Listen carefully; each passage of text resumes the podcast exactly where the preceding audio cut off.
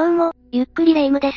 どうも、ゆっくりマリサだぜ。何か事件が起こると知り合いの人がインタビューを受けることってあるが、ああいうので有力な情報が出ることってあるんだろうか。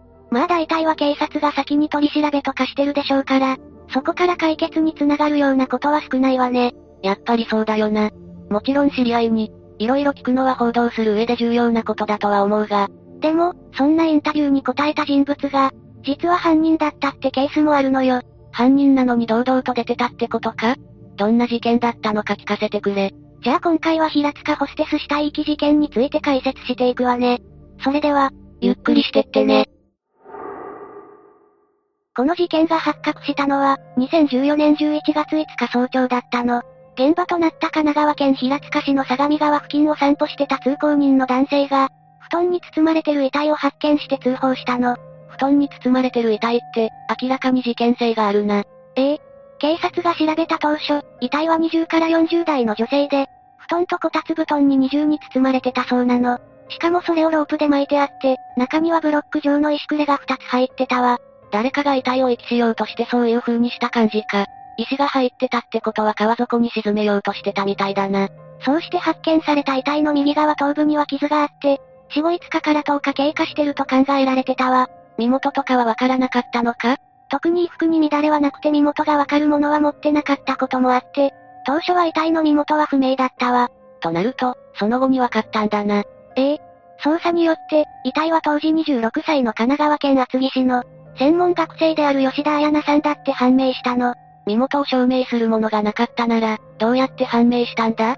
吉田さんは10月27日に横浜市にある母親の家を出てから、行方不明になってて、31日に神奈川県警瀬谷署に、母親から届け出があったんだけど、吉田さんが家を出る前の、午前0時頃に元彼のところに行くって言ってたみたいなの。なるほど。事前にそういうことを言ってたからすぐに分かったわけか。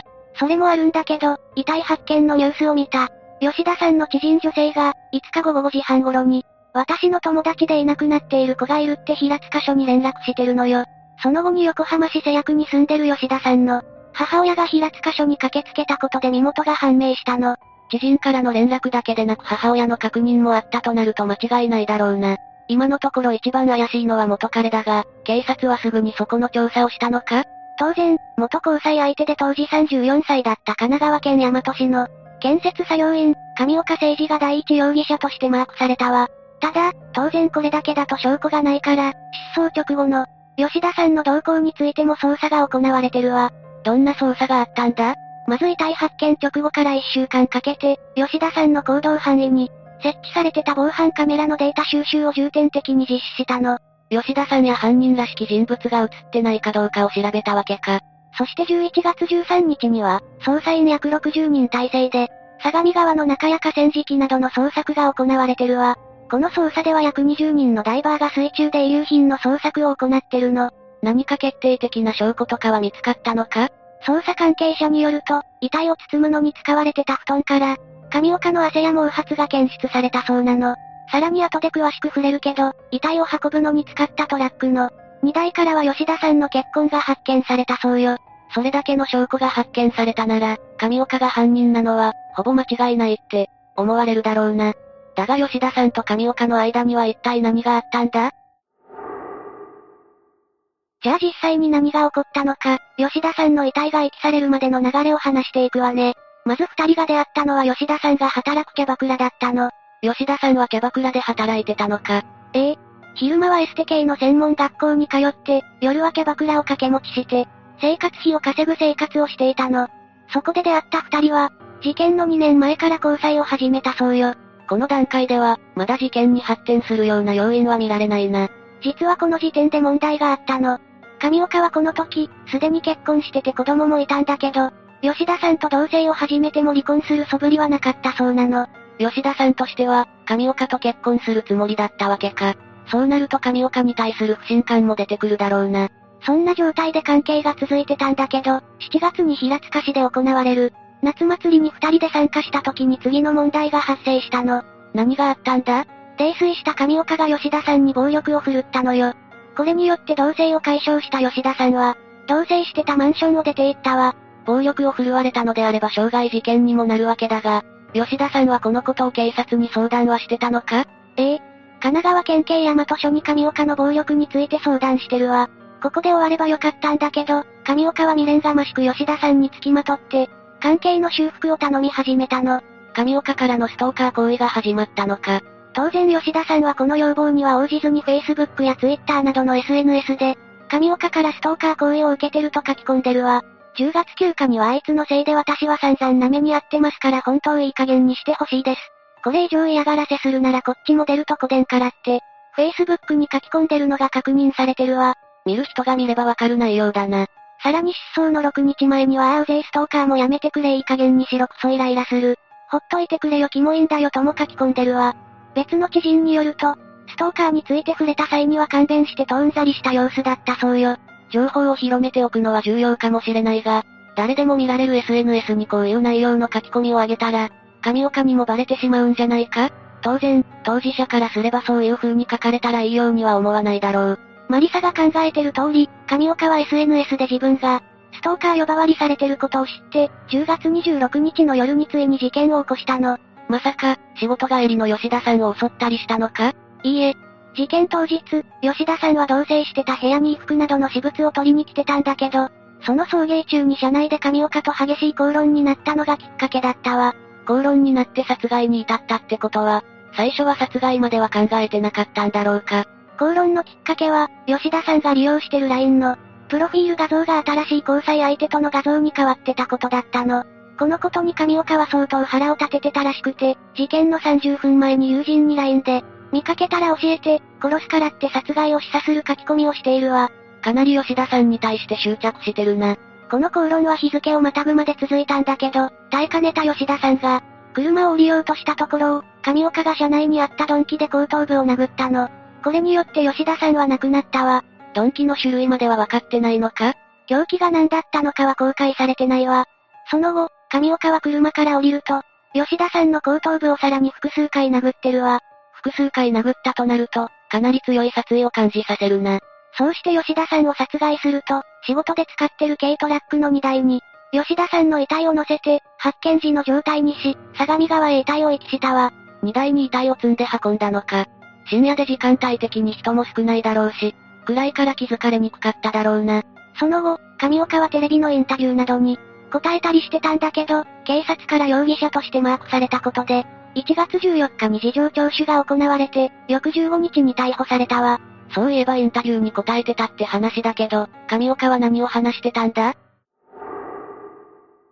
じゃあ、上岡が事件発覚後に答えたインタビューも含めた、偽装工作について話していくわね。元交際相手ということもあって警察にマークされてた上岡は、テレビ番組のインタビューを利用して、事件とは無関係だってアピールしたの。どういう発言をしたんだ？まず、どのインタビューに対しても俺は絶対にやってない。って言い張ったの。無実であると主張したわけか。しかしアリバイなどがない以上、一番疑わしい人物っていう評価は変わらないんじゃないか？当然上岡は、アリバイも主張してるわ。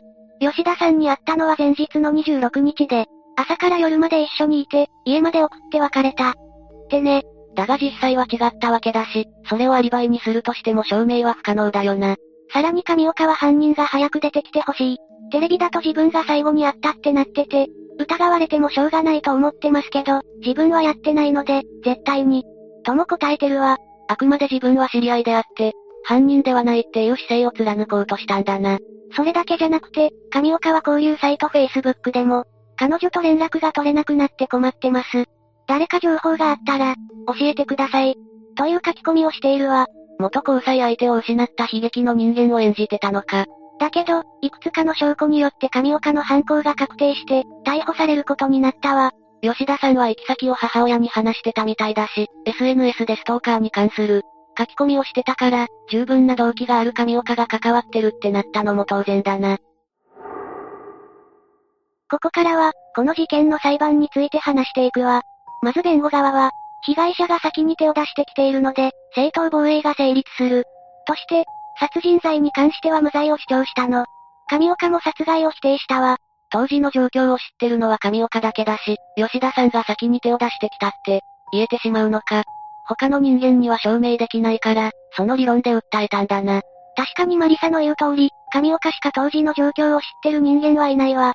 でも吉田さんの遺体の状態に触れて、深沢茂之裁判長は、少なくとも頭を5回殴り、そのうち2回は頭を固定した状態だった。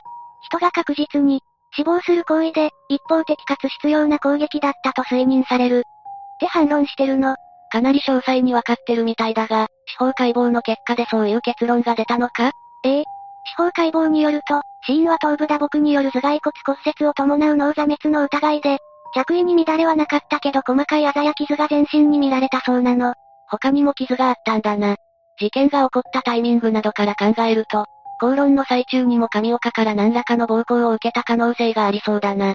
実際にその傷がどういった要因でついたものなのかわからないけど、致命傷になった傷が、複数回にわたって暴行が行われたものなのは確かだったわ。となると弁護側の理論は通らないな。吉田さんが先に手を出したかどうかの、証明はできないが、神岡に強い殺意があったのは明白だぜ。そういった理由もあって、神奈川県横浜地裁は、2016年3月25日に殺人、死体遺棄の罪で懲役18年の判決を下したわ。友人への LINE も記録として残ってただろうし、正当防衛っていう理屈は通らなかったわけだな。以上が平塚ホステス死体遺棄事件よ。遺体が川に沈むように細工をしてたり、事件発覚後にインタビューに、答えて無実を訴えたりと、悪質性が目立つ事件だったな。